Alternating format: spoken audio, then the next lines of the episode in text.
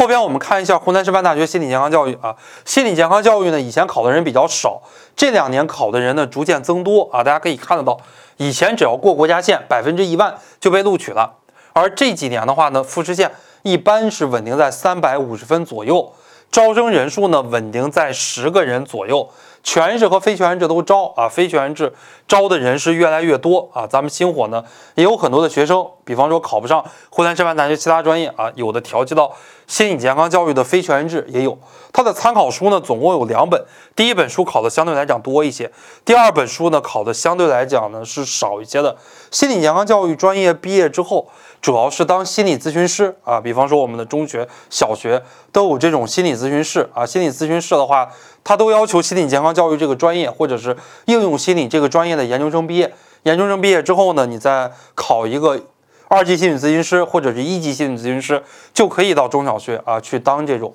心理咨询老师了，也是一个比较推荐大家考的专业，相对来讲也是冷门的。